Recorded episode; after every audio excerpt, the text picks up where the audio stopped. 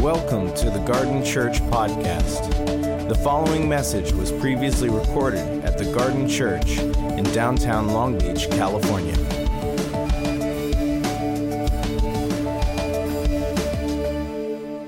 Well, we are uh, continuing our, our conversation um, that uh, we've called Real Jesus, uh, uh, an exploration of the ways in which Jesus is superior to any other uh, one who might invite you to the dance. Uh, and so today we're going, Darren has been uh, over the last couple of weeks talking about how the kingdom of God uh, comes in, in and through the life of Jesus. It was his primary message, it was the gospel that Jesus preached. Uh, while it included things like personal salvation through faith in Christ through his death on the cross, that's just kind of the center of a, of a massive circumference of, of the, the kingdom's coming. It's, it's not, uh, uh, it's, it's for, for many of us, at least theologically, a point of entry, but it can't be uh, the only thing that we say is the gospel. That is, in fact, not really the gospel even that Jesus himself proclaimed uh, that the gospel that Jesus proclaimed is that God was on the move and that the kingdom was coming and that God was going to work to restore all things. Uh, and that is the good news that we enter into and participate in. Um, so, so, this inevitable awareness of the overlap that we live in, we live now with, with a couple of options available to us. We can live, Jesus says, with attention paid to the kingdom of mammon, the kingdom of the material world, or we can live with attention paid to the kingdom of God and his righteousness. If we attempt to live in both kingdoms at the same time, Jesus said we will inevitably be anxious and worried and afraid most of the time. We will be torn apart. But if we seek first God and His kingdom, all of our needs in the material world, uh, God knows that w- what we need and, and, and, and, and uh, are, are the nature of our being. If we attempt to uh, live primarily in the kingdom of mammon, we will suffer the outcomes of the kingdom of mammon. So Jesus said, Let, let, let's, let's invest the treasure of our time and our resource and our, our attention in the kingdom uh, that is come and is coming. Does that make sense? So we'll continue to talk about that over the next couple of weeks. But uh, I want today to answer the question if the kingdom has come, who's eligible for entry? For whom is the kingdom good news? Uh, so we'll look at a very uh, important text that Jesus outlines at the beginning of his public ministry. It's is is in Matthew chapter five, uh, and I'll be using um, the the understanding of this that I developed uh, in in working with and reading through the work of Dallas Willard. Uh, who is one of my primary mentors in my doctoral uh, work, because I think uh, uh, he has something to say to us uh, uh, about whom Jesus includes. So we'll look at the so called Beatitudes, but this, this question. Uh, it, who has access to the kingdom is an important one. And so, Jesus, uh, you'll notice how he frames this very important carefully. So, we'll look at Matthew chapter 5 and begin at verse 1. When, this, when Jesus saw the crowds gathering, he went up on a mountainside and sat down. His disciples then came to him and he began to teach them. He said, Blessed are the poor in spirit, for theirs is the kingdom of the heavens. Blessed are those who mourn, for they will be comforted. Blessed are the meek, for they will inherit the earth. Blessed are those who hunger and thirst for righteousness, for they will be filled. Blessed are the merciful, for they will be shown mercy. Blessed are the pure in heart, for they will see God. Blessed are the peacemakers, for they will be called the children of God. Blessed are those who are persecuted because of righteousness, for theirs is the kingdom of the heavens. Blessed are you when people insult you, persecute you, falsely say all kinds of evil against you because of me. Rejoice and be glad, because great is your reward in the heavens. In the same way, they persecuted the prophets who were before you. Now, you are the salt of the earth. But if the salt loses its saltiness, how can it be made salty again? It's no good for anything except to be thrown out and trampled underfoot.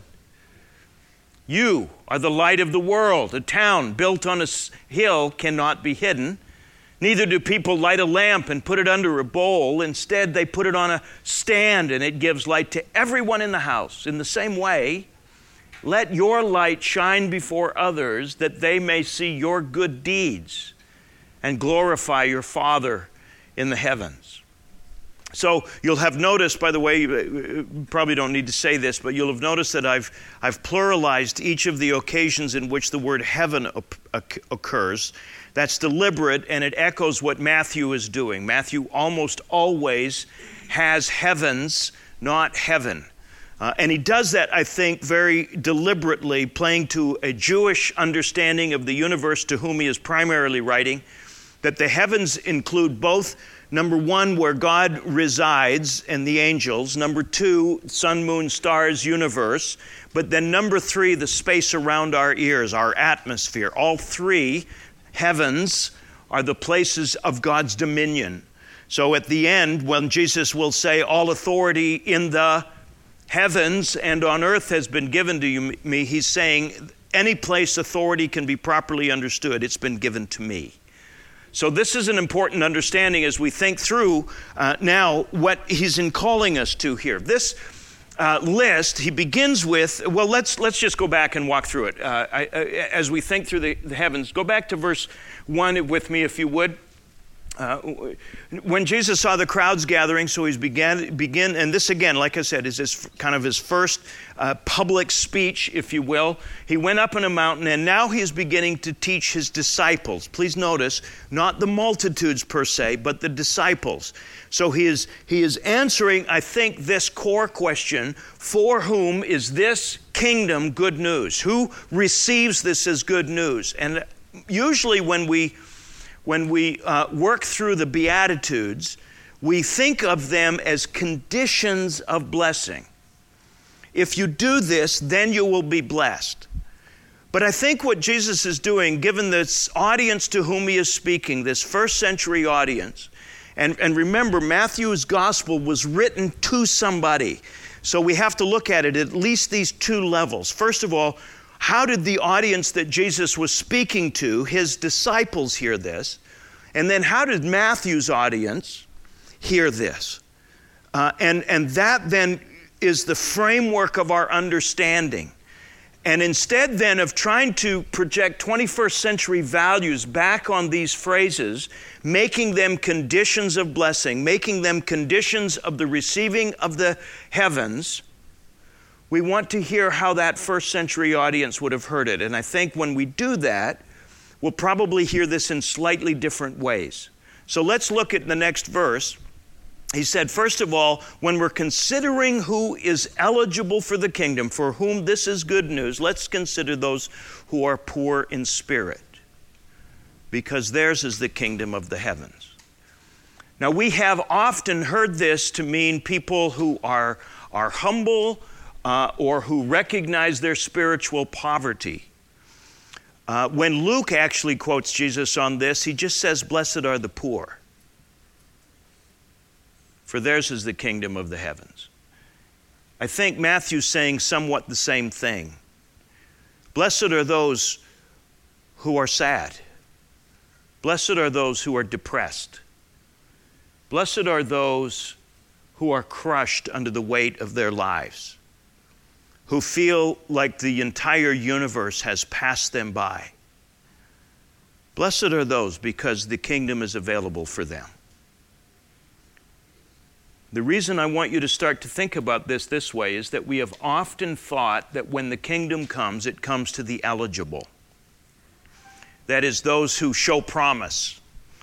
Uh, I had a student this past week uh, preach the sermon uh, uh, on the call of the disciples Peter, James, John, uh, uh, Andrew.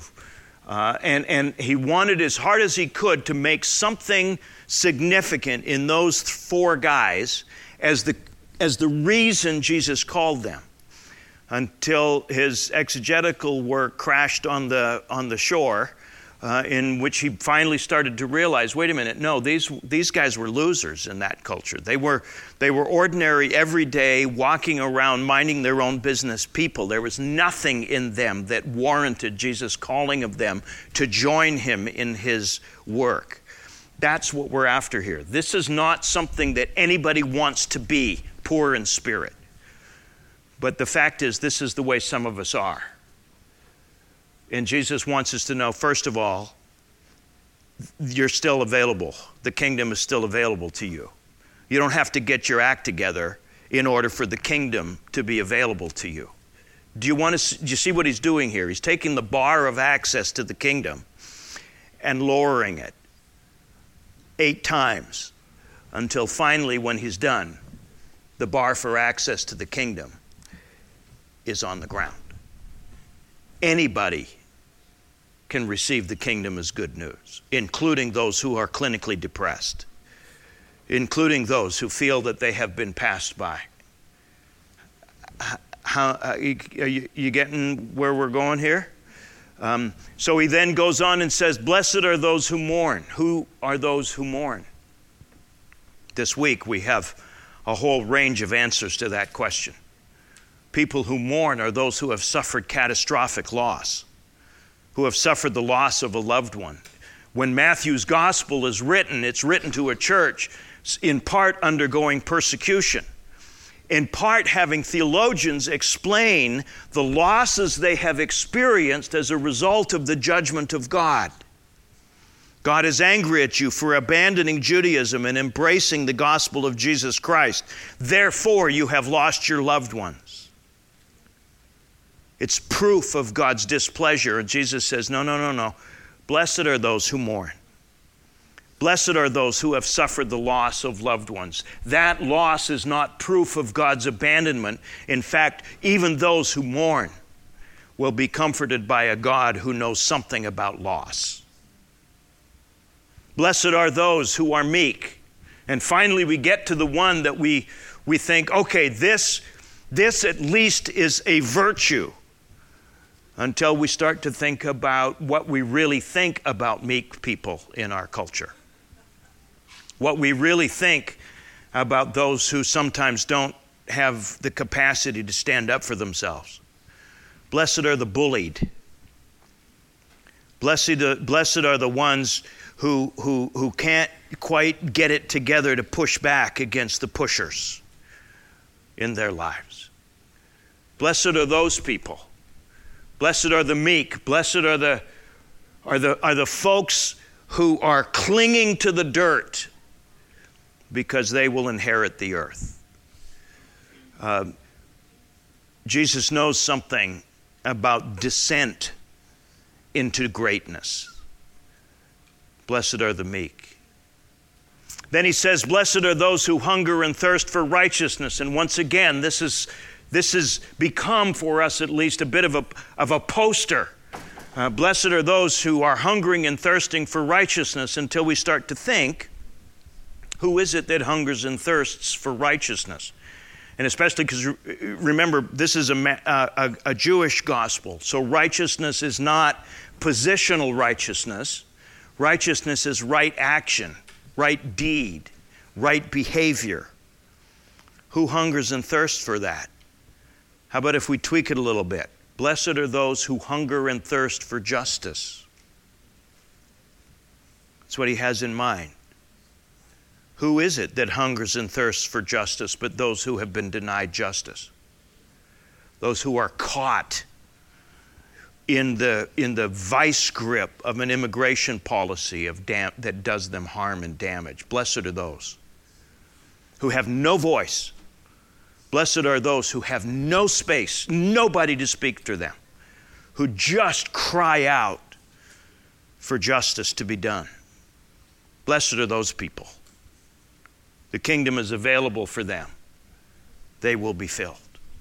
How's this feeling? Do you, do you feel the shift a little bit? as we turn this, I, I, I, think, really right side up. And Jesus is taking and saying, those people that perhaps even you have marginalized, even, even you perhaps who have, have because we want this to be, we want to be included because we're includable. Right? We want, we want to receive the invitation of the kingdom because we bring something to the kingdom. We want, we want Jesus to choose us because there's something in us that makes us choosable. Just me? And Jesus is just saying, Well, yeah, yeah, bring your peanut butter and jelly sandwich in the stained brown bag. You can join the buffet at the kingdom.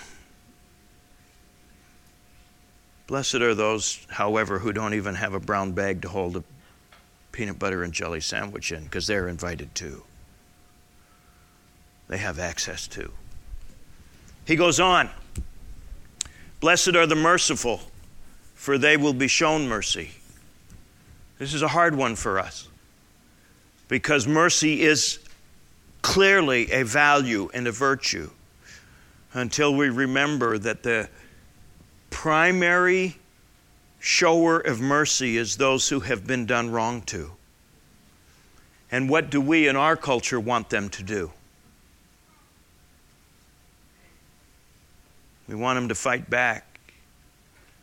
We don't want mercy shown to people who ought not have mercy shown to them.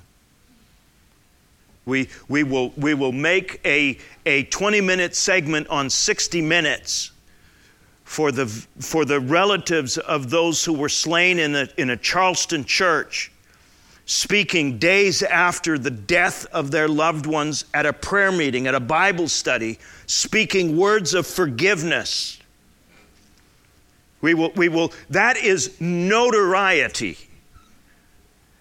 But we don't want to do that ourselves. We want revenge. We want payback. And Jesus just says, no, no, no.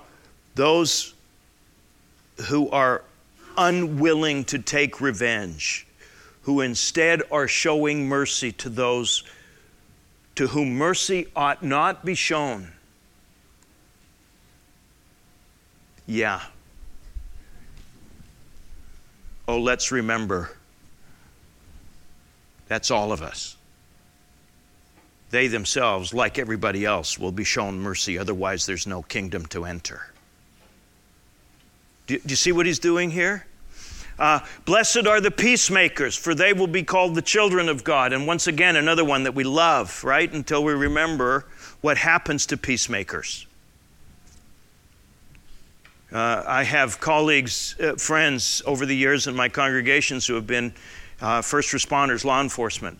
And you know the answer to the question before I ask it. What calls would they rather never go out on?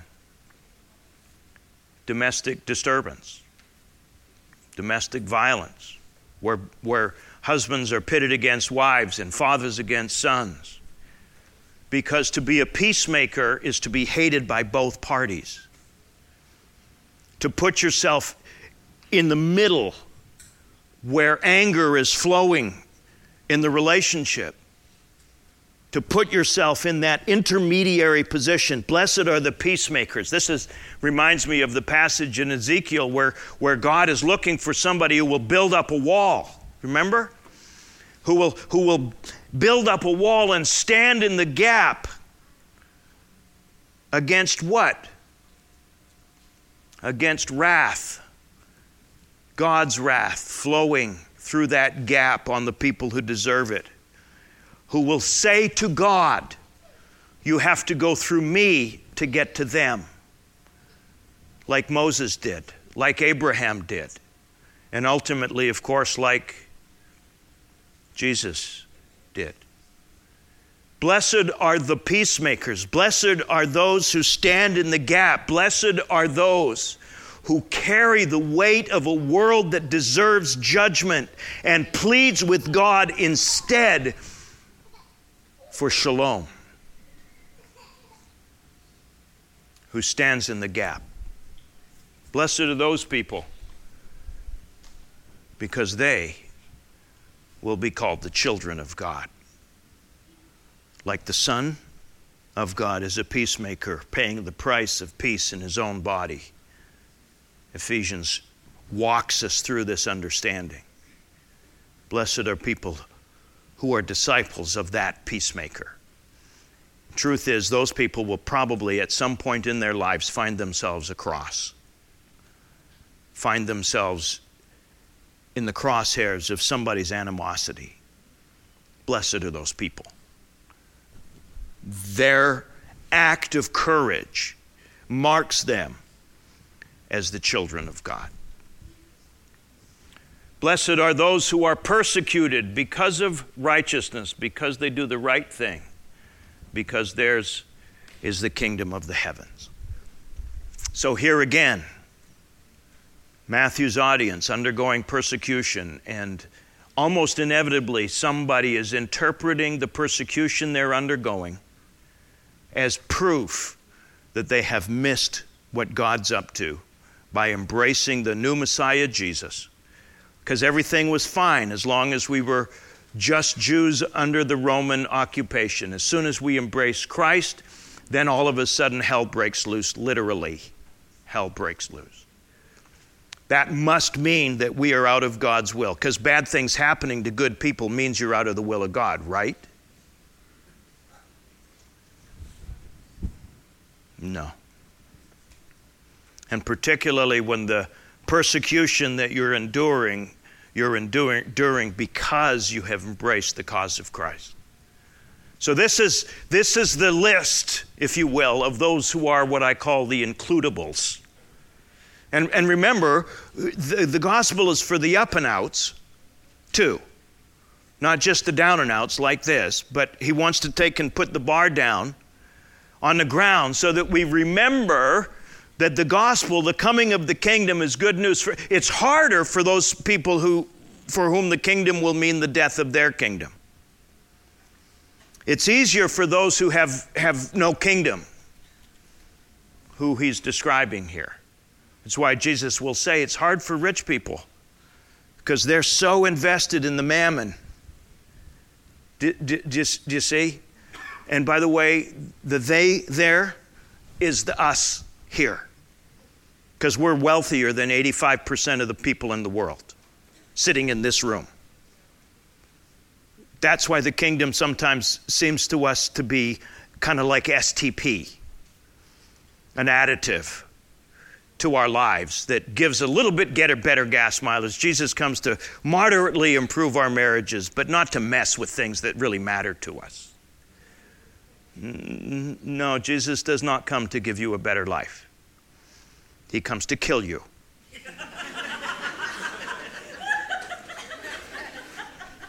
you, you did get your invitation. It included BYOC. Bring your own cross. Not coffin.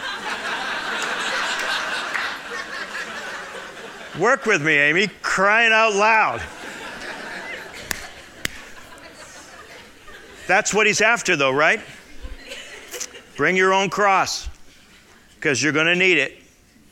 The false self in all its accoutrements have to die so that the kingdom can come in you as it is in the heavens. Why does this matter? Look at what he says next. Uh, he's going to talk a little bit about persecution. Go ahead in the next one. Thanks. Blessed are you when people insult you, persecute you, say false kinds of evil against you because of me. Rejoice and be glad. By the way, notice joy is a choice here. Rejoice and be glad because great is your reward in the heavens. This is how they treated the prophets who were before you. And then he goes on and says this outrageous thing to people who have just barely tripped over the bar on their way into the kingdom. Look at it. You guys are the salt of the earth. You're the world's hope. This is, uh, we usually think of salt as we should, as preservative and flavoring, and I think both of those fit. But in the ancient Near Eastern world, salt was primarily used as a sign of covenant. It was how you sealed a contract you would seal a deal with salt. So, so when Jesus says you are the salt of the earth, he's fundamentally saying something like you are God's promise that he hasn't forgotten the world. your presence in the world, your presence at your place of employment, your presence in your home, in your neighborhood, right? Your, your, the way you manage the stuff that happens to everybody else, the way you are doing that, perhaps differently than everybody else, is a sign that God's still on the move, that He still loves this place. You're the salt of the world. If you lose that distinctiveness, he says, what can we do about that? This is why holiness matters, by the way. Holiness is not about specialness, it's about usability. if salt doesn't preserve, if it doesn't season, if it doesn't seal the deal, if it isn't a promise of presence, then what use is it? So he invites us as a result of that invitation to partner with him now in saving the world. And then he gets really outrageous. Look at the next one. You are the light of the world. Anybody feel a little intimidated by that? Especially those of us who just tripped over the bar on the way in. It's like, really? Us? who are grieving, us who are pure in heart. I didn't talk about that one. That's the most difficult one for us. Blessed are the simple minded. Blessed are the Downs kids. Blessed are those who can't hold two thoughts together at the same time. they're usable too. I just got to say, if, if, if the kingdom isn't good news to even that category of person, the mentally ill, let's just, it's not good news to anybody. If those people can't be disciples, those people can't be disciples, none of us can. Do, do you see? This is, this is why I just love Jesus so much. He's an equal opportunity Savior. Y'all come. No, really, y'all come. It's available for you. Now that you're in, we got work to do. We got to save this world. You're the light of the world. So don't hide. Don't gather in your Christian cloistered clusters, your happy, holy huddles. Right? because we want to get this light where? A city set on a hill. In this world that we are living in today, tomorrow, when you go to work, I'm guessing that one or two conversations might be had about the events of the tail end of last week. Will you be a light to the world that is terrified, that is planning on selling everything and moving to Idaho and buying shotguns and AK 47s and cans of chicken noodle soup. I don't know why it's always chicken noodle soup, but maybe, anyway. Sorry. I'm channeling something else. but doesn't the world need us now more than ever before? Now, what, if I, what do I do if I'm afraid? Okay, that's all right. You pray your fear and you ask for courage, which is how fearful people respond to fear, fueled by love and joy. What if I'm angry? That's all right. Pray your anger. Trust God with the outcomes. In the meantime, love and joy enables us to choose response rather than reaction. What if I'm sad? There's going to be somebody at work who is sad like you. Pray your sadness. But let love and joy keep hope alive. You see what he's up to here? He's inviting us in the middle of this terrified, terror stricken world to be citizens of the kingdom that has come and is coming, to model in large and small ways that there is another way, that God is on the move. There is a way of courage and compassion, there is a way uh, uh of love and presence and involvement and righteousness and persistence. We will not give up, we will not be cowed. We will not re- resist by, by the, the means of this world. We instead will be citizens of the kingdom that has come and is coming. We will be those people. So Jesus says, guys, suit up.